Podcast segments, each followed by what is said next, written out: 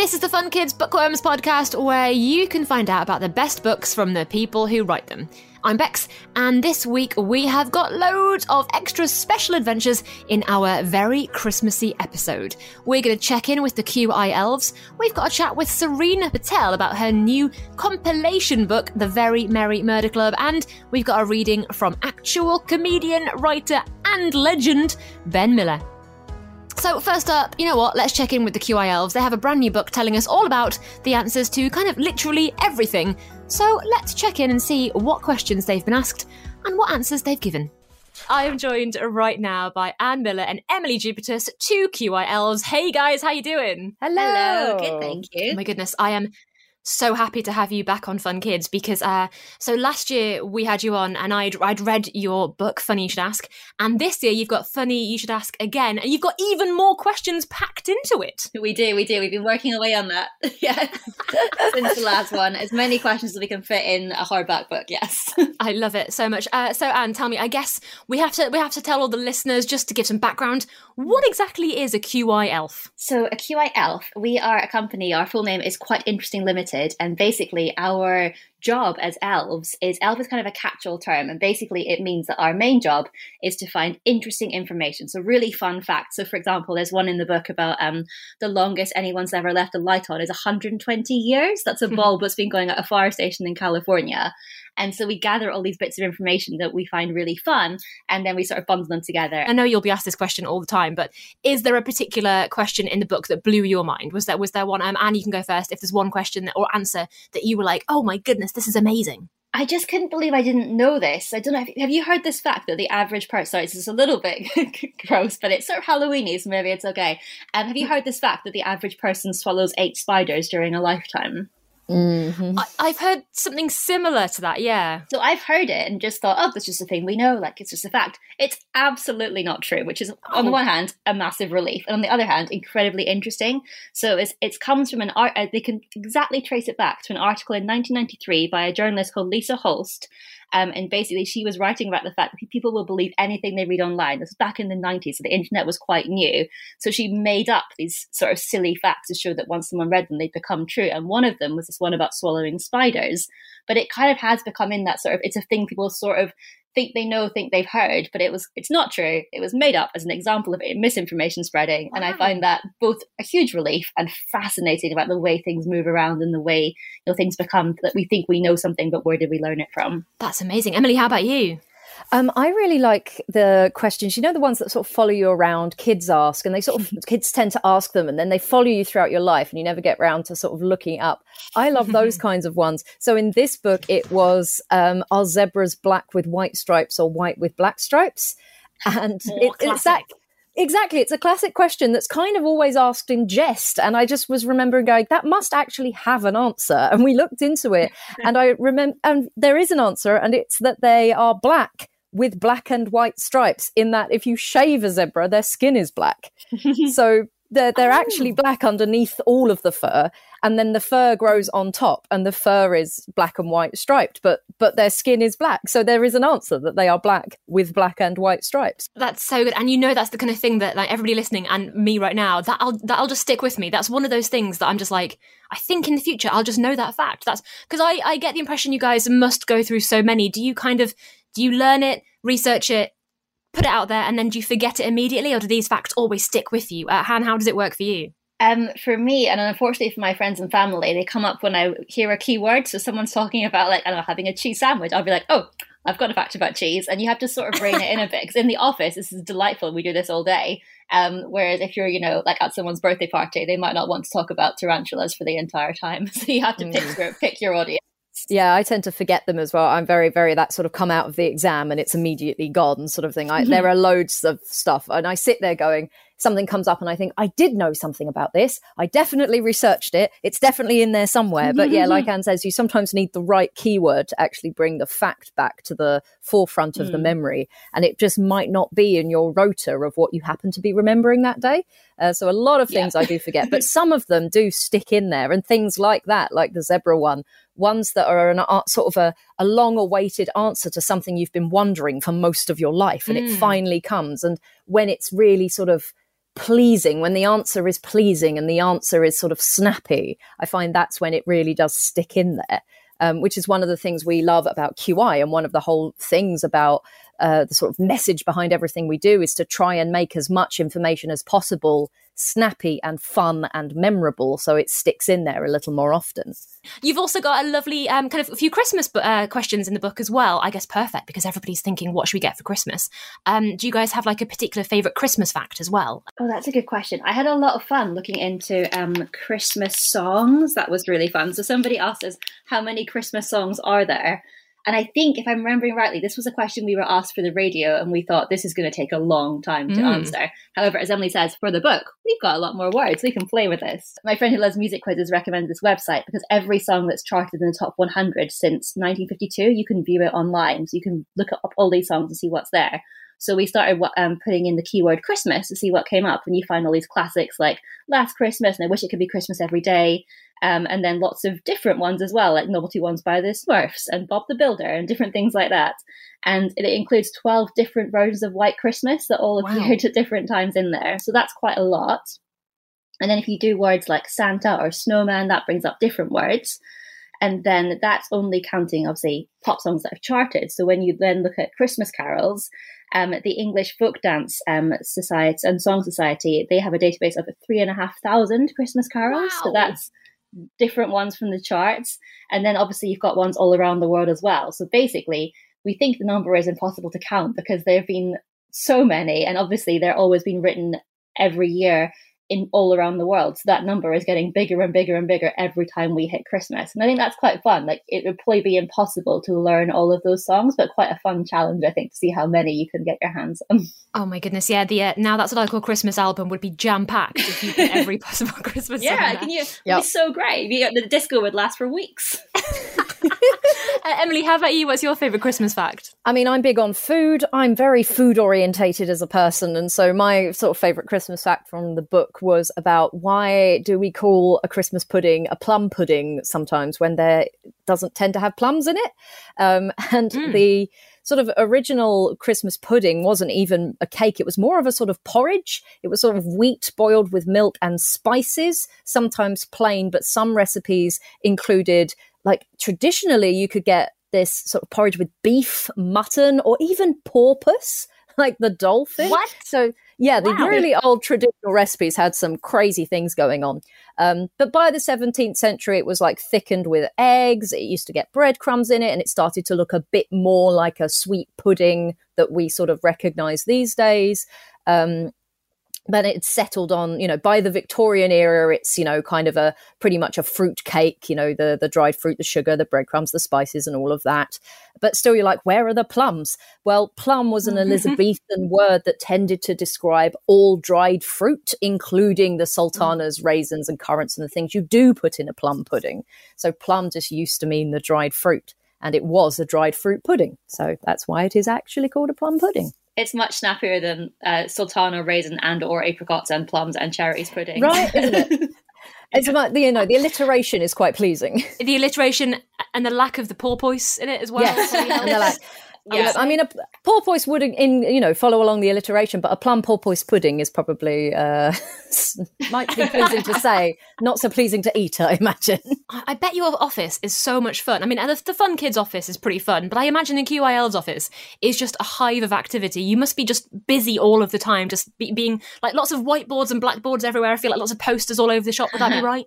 And a lot a, a, lot of books the qi library is quite special. There's top, yeah. book they're arranged by subject so there's you sort of go and like browse one section you'll find like an entire book on like the history of the baguette and things like that. And you're like i want to read this book. I've got one on my desk right now which is a history of the fridge which i'm very excited to read yeah, Overheard in the QI office is a fantastic game because you just sort of wander in, and uh, you know the elves. Uh, if there's someone already in, you wander in, and they'll look up and go, "Did you know?" and just shout some sort of exciting thing they've just found out uh, from the from the day across at you, and then you sort of run over and go, "Show me, show me." There's there's so much of that. It's a really really good point though because I think the really key thing about what we do is everything we're finding out, we're generally finding out for the first time. That we're not we're not sitting down and just saying, "Oh, I already know this." We're literally Mm. getting books about baguettes and fridges and snails and bricks and reading them until we get something that makes us turn to the next person and be like, "You will never guess what I've just read about snakes."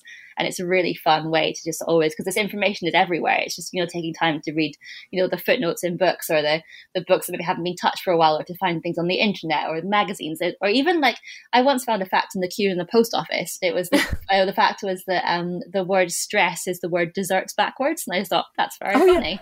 Very, I'd never seen it before. And once I was on a train and there was someone behind me reading jokes out of a joke book, and obviously like I like a joke, so I was I could sort of hear them because they were behind me, and they said I didn't realize it was a joke book at first because they said, "Do you know what cheese is made backwards?" And I was thinking, oh, that's a strange question. As in, like they start with the cheese and they turn it into milk, or and then they went Edam, and I was like, well, it's spelled Edam is spelled made spelled backwards, and I was like, that is very funny. I'm going to remember that, and I have. That's awesome. Yeah, I mean those little things. It does. It does kind of tell people you need to keep your eyes and ears open at all time because you never know when you'll come across an amazing fact, right? Yep, exactly, definitely. exactly. Eyes open, you never know. Oh, brilliant stuff. Well, guys, thank you so much for chatting to us. Um, Anne and Emily, uh, that was awesome. And Funny You Should Ask Again is out. Everybody needs to go and buy it because it's just something for everybody, including my favourite topic, uh, Eurovision. So thank you for that. You're welcome. so, guys, thank you so much. And hopefully, we'll speak to you soon for even more QI Elf projects. I'm James Stewart, and in Saving Planet Earth, I'm going to be joined by some of the world's top scientists to introduce you to some of the weird and wonderful ideas being trialled to try and save our planet. Led, of course, by your questions. Hi James, I know that climate change is affecting our oceans. Is there anything that's being done to look after it? And one of the solutions involves dolphin poo. This is Saving Planet Earth, available wherever you get your podcasts. Thank you very much to the QI Elves. And next up in today's Christmassy show, we thought we'd chat to Serena Patel. Now, she's an amazing writer herself, but her and Robin Stevens have put together a new book with lots of different authors coming together to write their very own mini murder mysteries in the Very Merry Murder Club. Let's hear more from Serena. Serena Patel, how are you doing? I'm fine, thank you. Hello, thanks for having me again. Feels like speaking to an old friend back on back on the show. Uh, but this time, I mean, I, I should say, really, our listeners will know you as the author of the Anisha Accidental Detective series. But this time, you've come back to us with a bit of a twist, a bit of a different type of book project, the Very Merry Murder Club. Uh, what is going on here? Yes, I'm so excited uh, to be bringing this to you. So, this is an anthology of 13 authors, and readers hopefully will recognise some of the names that are on the anthology. Um, and it's a twist on the traditional mystery genre. So, it's bringing something fresh to the genre. Uh, some of these writers already write mysteries, some of them don't. Um, and we've just got a whole host of wonderful, festive themed mystery stories for our readers to enjoy.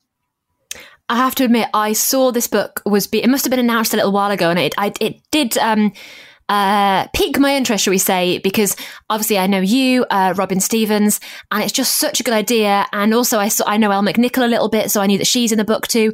Um, you have got quite a great lineup of authors. You must be very happy with who's taken part.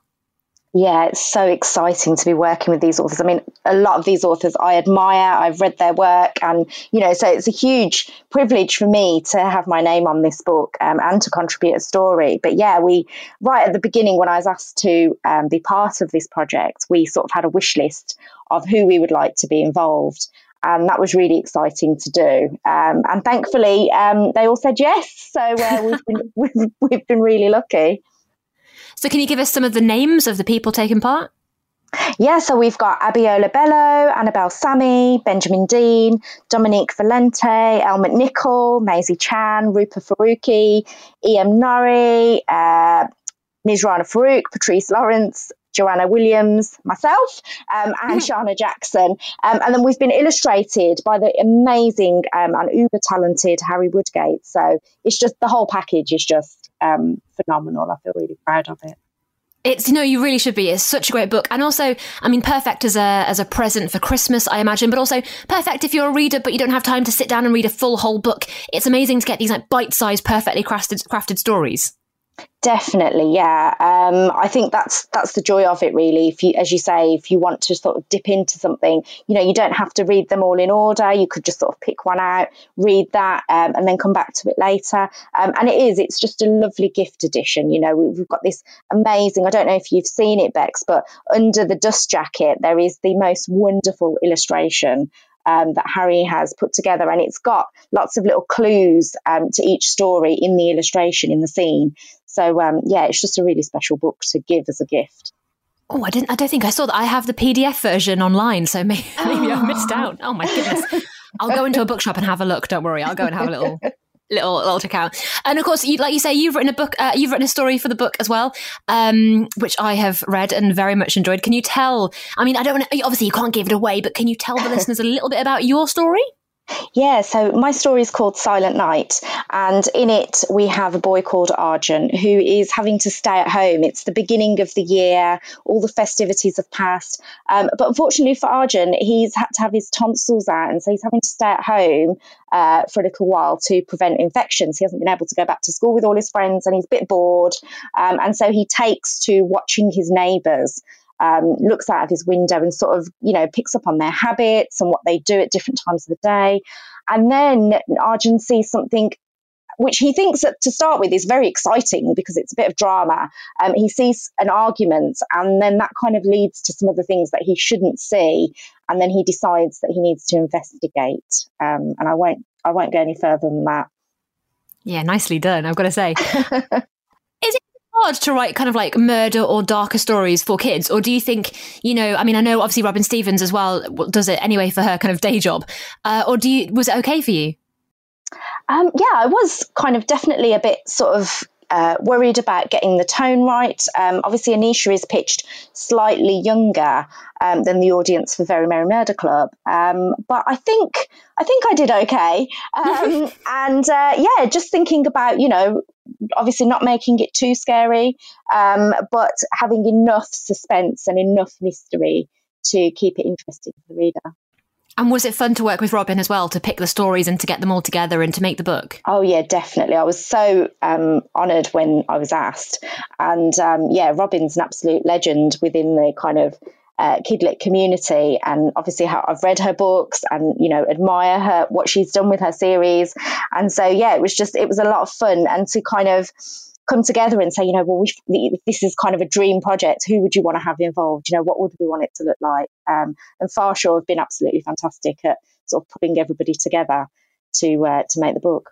It's honestly, it's such a lovely book. And like I said, I was genuinely really excited when I heard it was coming out because I was like, obviously you guys I've interviewed quite a few times and I know the names of the people in the book as well. And I was like, this is such a good idea. I don't know why we don't have more anthology series because it's such a fun way of getting more readers, I think.